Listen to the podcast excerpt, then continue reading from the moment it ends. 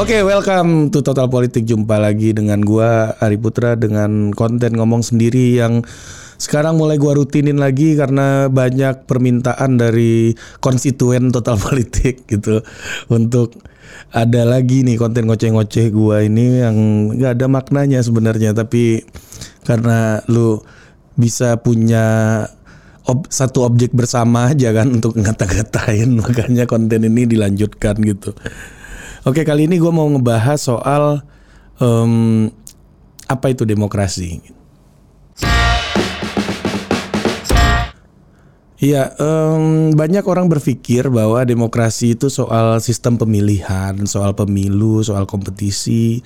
Salah satu pakar yang juga berpikir seperti itu uh, namanya Joseph Schumpeter yang mengatakan bahwa demokrasi itu adalah sebuah kompetisi yang terbuka gitu ya, yang sangat identik dengan penyelenggaraan pemilu dan pemilihan eh, apa orang yang menyelenggarakan kehidupan bersama dalam hal ini pemerintah gitu.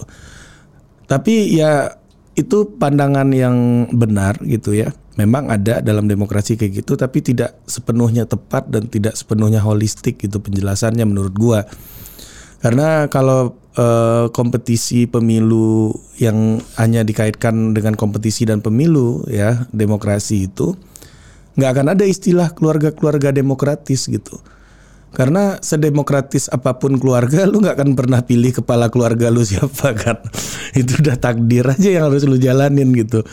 Jadi memang ya gitu. Jadi demokrasi nggak hanya soal kompetisi untuk memilih atau soal kompetisi untuk menunjuk siapa yang akan bertanggung jawab penuh terhadap penyelenggaraan kehidupan bersama gitu. Jadi kalau lu lihat by definition itu banyak sekali definisi-definisi yang uh, menjelaskan tentang apa itu demokrasi gitu. Salah satunya uh, Smither gitu misalnya yang mengatakan bahwa uh, sebuah kesepakatan kolektif gitu yang yang mana itu uh, secara mayoritas dan itu adalah sebuah keputusan yang diambil untuk menjalankan sebuah kehidupan bersama gitu. Ada pandangan tadi yang juga sempat gue singgung komputer soal kompetisi terbuka.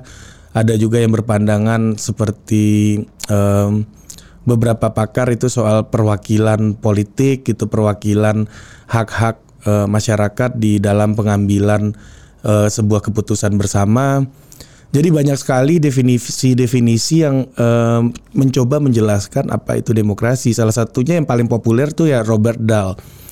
Uh, Robert Dahl itu membagi beberapa aspek ya, ada aspek kepemiluan, aspek perwakilan, aspek um, juga aspek uh, apa inklusi gitu ya, aspek kehidupan individual, hak-hak individual yang kemudian uh, pandangan itu berkembang seperti halnya sekarang yang sering kita lihat ada indeks demokrasi gitu misalnya terus uh, seberapa demokratis sebuah wilayah diukur melalui parameter-parameter tersebut gitu. Jadi pikiran-pikiran orang-orang ini pemikir ini berkembang menjadi instrumen-instrumen ukuran hari ini gitu. Namun uh, di sini gue mau ngebahas sebuah pandangan uh, gue ya ngelihat bagaimana apa itu demokrasi gitu. Ya jadi um, bagi gue sendiri dari apa yang gue jalanin dan apa yang gue pelajari selama ini demokrasi bagi gue adalah uh, sebuah perlindungan terhadap kedaulatan setiap warga negara. Jadi uh, ini bukan hanya soal pemilu karena kedaulatan warga negara itu juga merupakan sesuatu yang mem membuat mereka punya legitimasi untuk memilih dalam pemilu atau dipilih dalam pemilu gitu. Jadi ini soal perlindungan terhadap kedaulatan atau uh, biasa disebut dengan self sovereignty. Nah, apa itu self sovereignty? Uh, self sovereignty itu adalah sebuah kemampuan, sebuah uh, kekuatan yang dimiliki oleh setiap aktor, setiap individu ya untuk mempengaruhi jalannya sejarah, mempengaruhi jalannya sebuah peristiwa hingga mempengaruhi peristiwa itu akan berakhir seperti apa gitu. Nah, gue contohin, misalnya kalau lu punya kedaulatan diri di keluarga lu, ketika mak lu mau kredit sepeda motor gitu misalnya atau kredit mobil, dia mau kredit mobil nih mak lu. Kalau lu nggak punya kedaulatan diri, lu mau ngomong apa pun kredit itu tetap dijalankan sama mak lu gitu. Itu kalau lu nggak punya kedaulatan diri. Kalau lu nggak setuju misalnya dengan kredit motornya mak lu, kira-kira gitu. Nah terus lu bilang ke mak lu, mah jangan kredit dong. Ini ekonomi lagi sulit, inflasi lagi mending eh, nggak mungkin juga lu jelasin itu kan ke mak lu di rumah kan. ya tapi kira-kira begitu. Ketika lu nggak setuju, lu bilang ke mak lu untuk tidak kredit motor, ternyata mak lu ngambil tetap ambil kredit motor, artinya lu nggak punya kedaulatan diri. Ya. Nah, tapi kalau lu bilang jangan kredit motor, mak, dan mak lu ngikutin, dia nggak kredit motor, nah berarti kedaulatan lu penuh.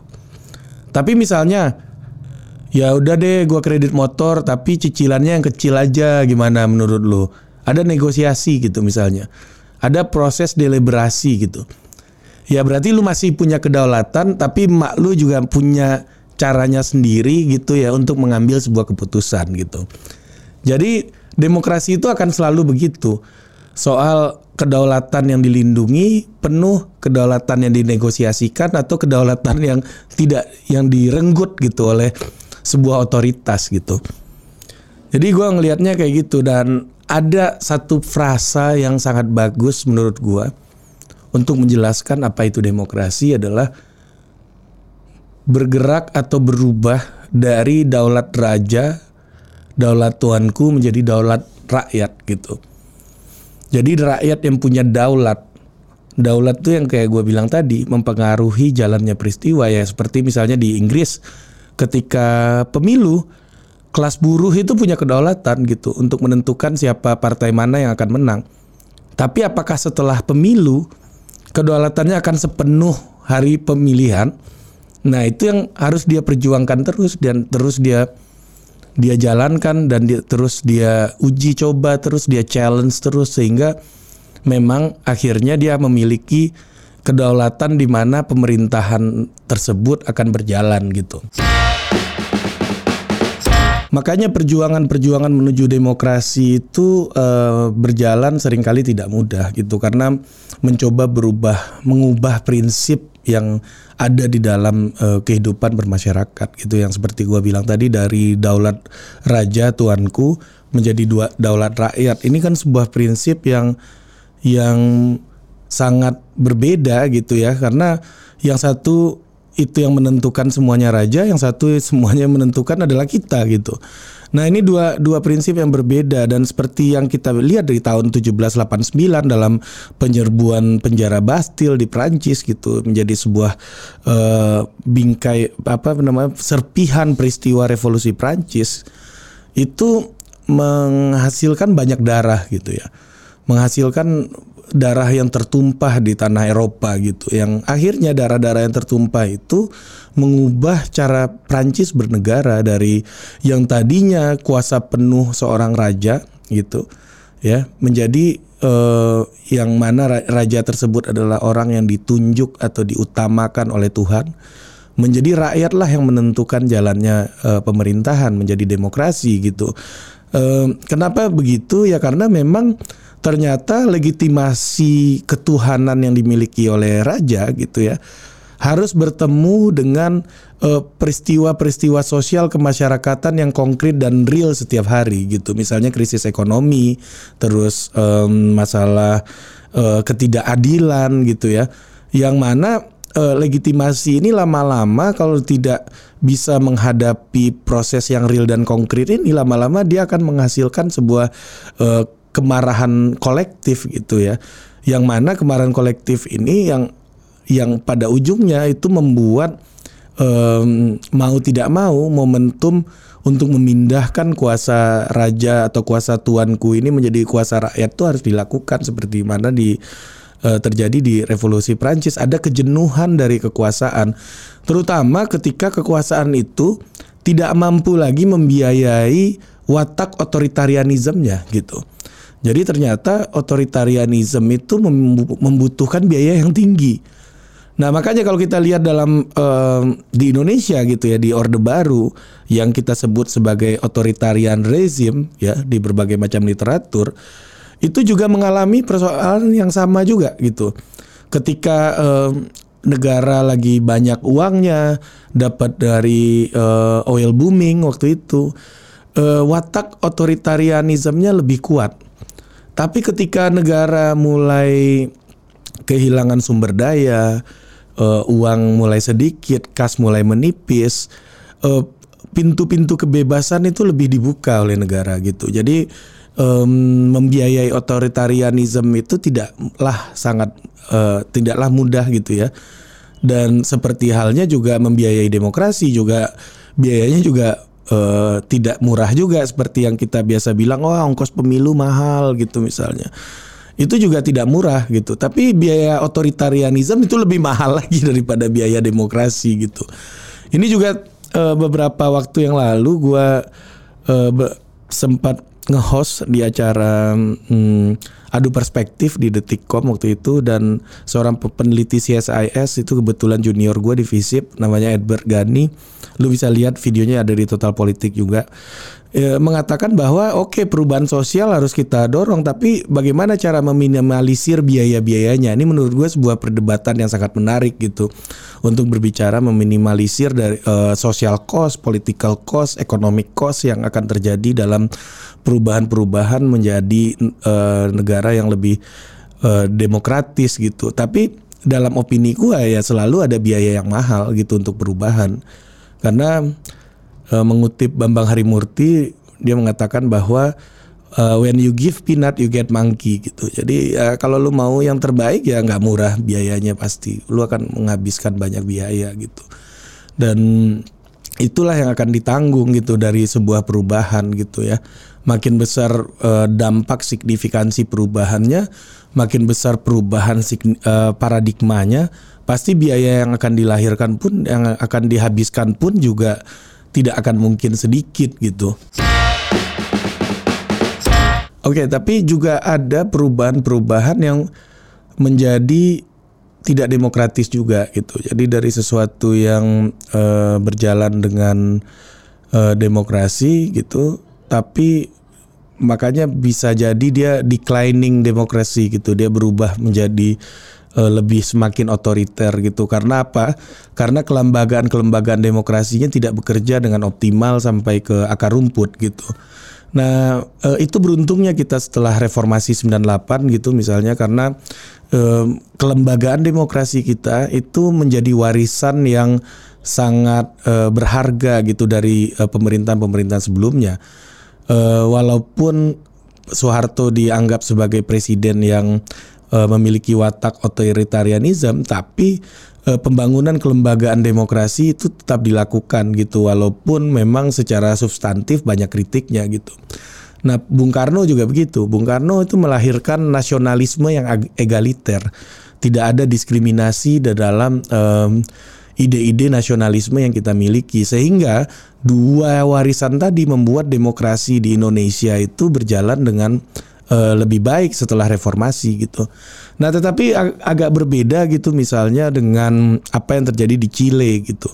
Ketika Salvador Allende berkuasa waktu itu uh, kebijakan pemerintah lebih proteksionis ya dan lebih uh, tertutup terhadap pengaruh-pengaruh global dan ketika itu pemerintahan tersebut berjalan dan kemudian dikudeta oleh Pinochet gitu yang merupakan uh, rezim militer gitu ya yang kemudian uh, mengintegrasikan Chile kepada uh, apa namanya kepada proses perdagangan internasional dan menjadi bagian dari global network ketika itu. Tetapi dalam penyelenggaraan kenegaraannya tidak uh, dibangun melalui sistem yang uh, lebih terbuka dan demokratis gitu.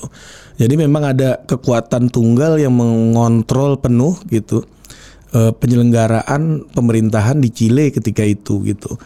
Nah, jadi itu terjadi di di Chile dan di Indonesia itu setelah Orde Baru yang merupakan rezim otoritarian jatuh tidak ada uh, upaya pengambil alihan paksa seperti yang terjadi di Chile gitu ya, pengambil alihan dari rezim uh, oleh rezim militer gitu yang terjadi gitu. Dan di Chile karena apa? Karena memang adanya perbedaan konteks gitu uh, institusi atau kelembagaan demokrasi di masing-masing negara ini gitu.